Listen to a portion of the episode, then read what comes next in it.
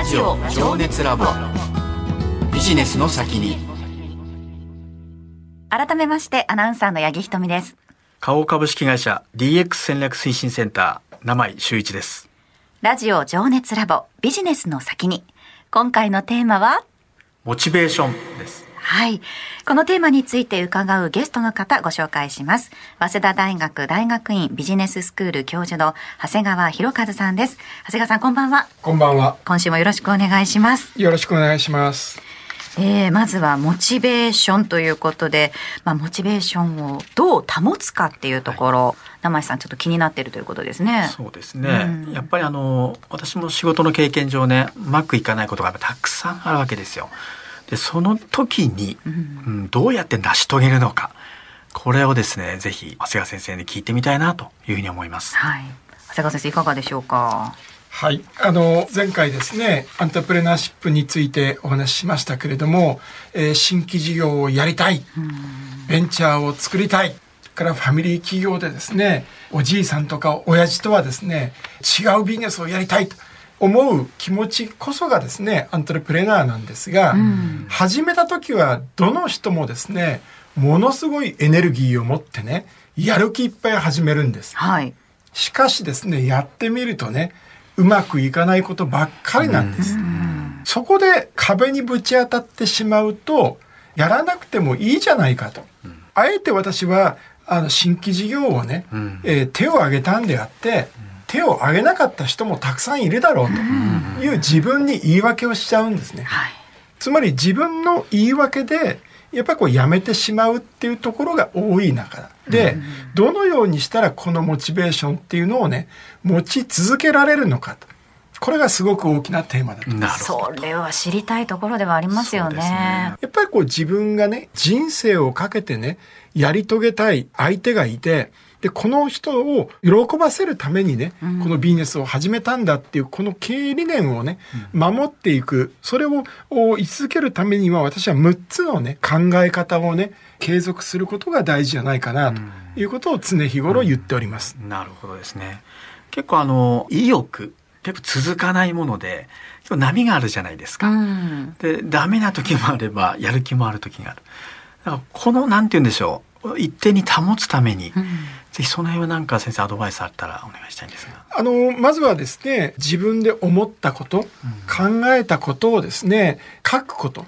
紙に書く。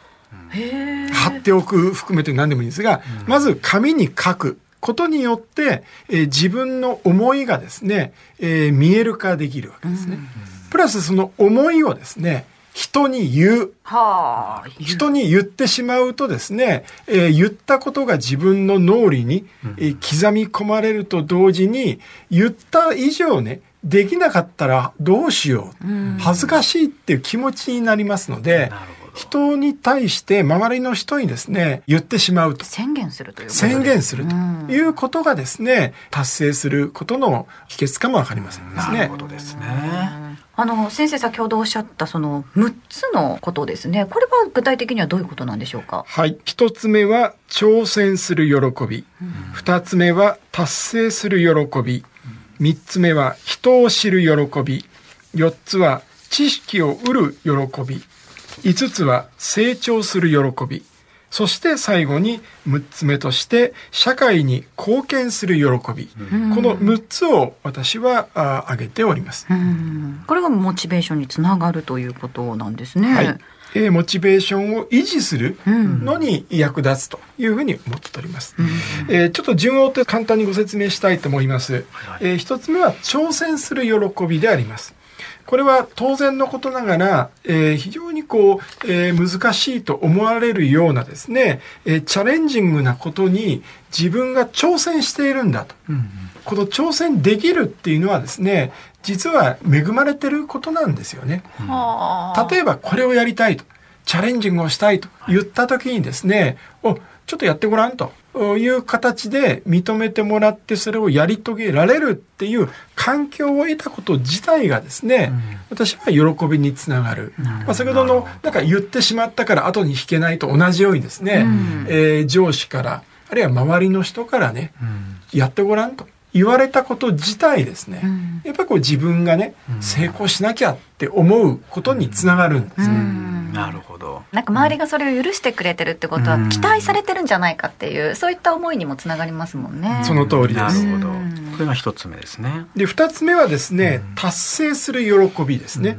でこれは当然のことながら目標を全て達成した時にはですねやったーと、うん。やり遂げたと思うんですが、これなかなか先ほど言ったように成功確率が低いもんですから、えこれをあえてですね自分の中でフェーズを分けて第一関門はいはい。第二関門のようにですね小さく自分の中で、うん。えーちっちゃなゴールを作っておくということで第一関門通過したやったーでこれがですね、うん継続の秘訣です。なるほどしたがってよくあるのはフェーズが4つあるとしたらですね、うん頭のいい人は25%、50%、うん75%、100%っていうふうにきちっとゴールを設定するんですが、ん私はこれはダメだと思います。おあそうですか第一フェーズは5%ぐらいのゴールです。あそんな低くないでいいんですか？第2ゴールははい。40%ぐらいにする。うん。でもういわゆる第1ゴールすぐゴールができる。っていうぐらいのゴール設定をしていわゆる勝ち癖勝ちパターン。やったーってこのなんかこう達成した喜びっていうのをね味わわないといけないんですね。結構小さな成功体験をどんどん積み重ねていくことが大事っていうことですね。では三つ目のその人を知る喜びこれどういうことなんですか？はい、これはですね、困難を伴う事業にチャレンジングしているわけですから、周りの人をどんどん巻き込まないと成功しないんですね。つまりうん自分一人でやっていてもですね、なかなかうまくいかないということなんです。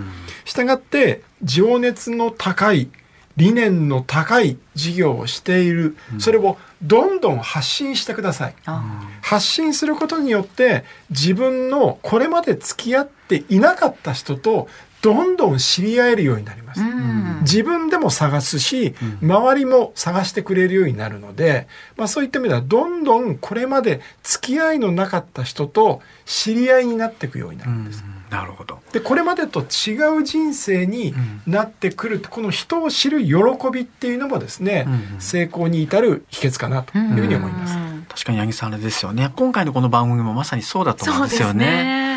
今もうどんな、ね、いろいろ発信するツールもありますしそのあたりうまく使って周りの人をこうどんどん巻き込んでいく大事なことですよね。そうですね。えーでは4つ目知識を得る喜びということですね。はい。これはですね、世の中にはたくさんのですね、英知があるんですね。まあ、いわゆるこう、その先行した人たちのたくさんの失敗から学ぶっていうことも必要でしょうし、世界中にはですね、まあ、いろんなビジネスモデルがあります。まあ、そういったことをですね、理念を持ってビジネスにチャレンジングしていると、ものすごく自分の中にね、知識が頭に入るんですね。なるほど。だから好きこそものの上手なれにつながるところがあるかおっもししゃる通りれないですね。だと思います。さあそして5つ目成長する喜びです。はい。これはですね、やっぱりこう、得てして新規事業とかベンチャーはですね、数字に追っかけられることが多いです。例えば目標数値、今期、今月の売上、えー今期のですね、えー業績目標という数字をね、どんどん追い求めていきがちなんですが、数字を追えば追うほどですね、うん。達成できないっていうね、うん。未達っていうところにねどうしても頭が回ってしまって、まあ、悩んでくるということですね。うん。でそれに対して私アントレであり、えー新規事業のおやる人の心構えとするとですね昨日の自分よりも成長している、うん。つまり比較するのは他人ではない、うん。うん。比較するのは目標数値ではない、実はライバルは昨日の自分だ。なるほど。昨日の自分よりも心に手を挙げて一歩でも前に進んでますか？成長してますか？っていうことを考えて進んでいればこれは喜びにつながるんですね。うん。でも全然前に進んでないと。むしろ後ろに下がってると。いう方もあるわけですがうん。まあそういった時にはですねやっぱこうこだわらないでうん。意地を張らないで一旦後ろに下がると同時にやり方を変えるということもあのすごく大事かと思います。例えば、お風呂に入ってですね、えーゆっくりとね今日一日何があったかを思い出しながら、明日何をするかを考えながら、そして自分は成長してるのかということについてしっかりとですね、えー振り返るっていうのもモチベーションを上げるために必要なんではないかと思ってます。生井さんそういう時間取れてます？いやーちょっと自信ないですね。ちょっとお風呂にちょっとね。使ってください今日は。今日からバブを入れて。バブをね、はい。そうですね。さあそして6つ目社会に貢献する喜びですがこれちょっとねスケールが大きな話になってますけれども、はい。やっぱり今、キーワードとして SDGs であり、まあ、投資の側から言うと ESG 投資というのが世界の潮流でございますけれども、まあ、そこまで大冗談に振りかぶらなくてもですね、経営理念で誰かのためにお役に立ちたいと、誰かを助けたいんだと。いうような経営理念に基づいて始めたとすれば自分が少しでもですね社会にバリュー価値を提供してるのかということででそれを周りからですねありがとうって言われなくてもですね自分がきっちりやって貢献しているんだという世界が大事でこの貢献する喜びっていうのは見返りを求めないで相手がしてくれなくてもギブアンドギブアンドギブする。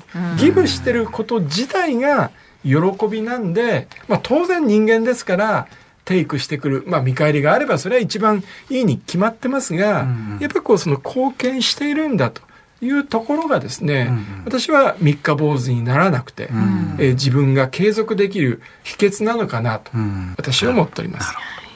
えモチベーションを維持するためにできる6つのことということをお話しいただきました。最後にあの、まあ、自分自身のモチベーションっていうのはそうやってこう上げていけると思うんですけれども、例えばね、チームの中の部下だったりとか、あと後輩だったり、他の人に対してこのモチベーションを上げてあげたいと思うときには、どういうことができるのかなって、ちょっと疑問に思うんですが、いかがですか？はい、えー私はですね適切に褒めることと、適切に叱ること。難し特にい。特に叱ることうん。が今減ってるんじゃないかと思います。なるほどえーまあ、特にあの若い人たちはですね、えー叱るとすぐですね、えー泣いちゃうとかですね、えーパワハラだとかですね、まあ、いろんな形で、えー上司の方はですね、まあ、とかくやりにくい、えー時代になってるかと思いますけれども、私は経営理念があって経営理念のためにみんな働いてるんだよねと。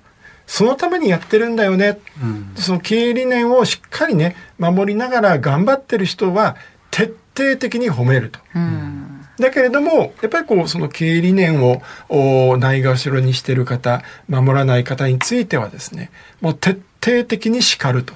まあ、この嫌われても叱るっていうね、この姿自体がですね、私は、あ、ちゃんと上の人は見ててくれるんだなと、あの人と一緒に働くことによってですね、困難を乗り越えてでもやり抜こうと。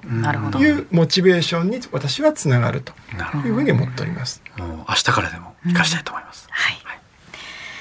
えーここまで早稲田大学大学院ビジネススクール教授の長谷川博和さんにお話を伺いました。2週にわたってありがとうございました。ありがとうございました。ラジオ情熱ラボビジネスの先に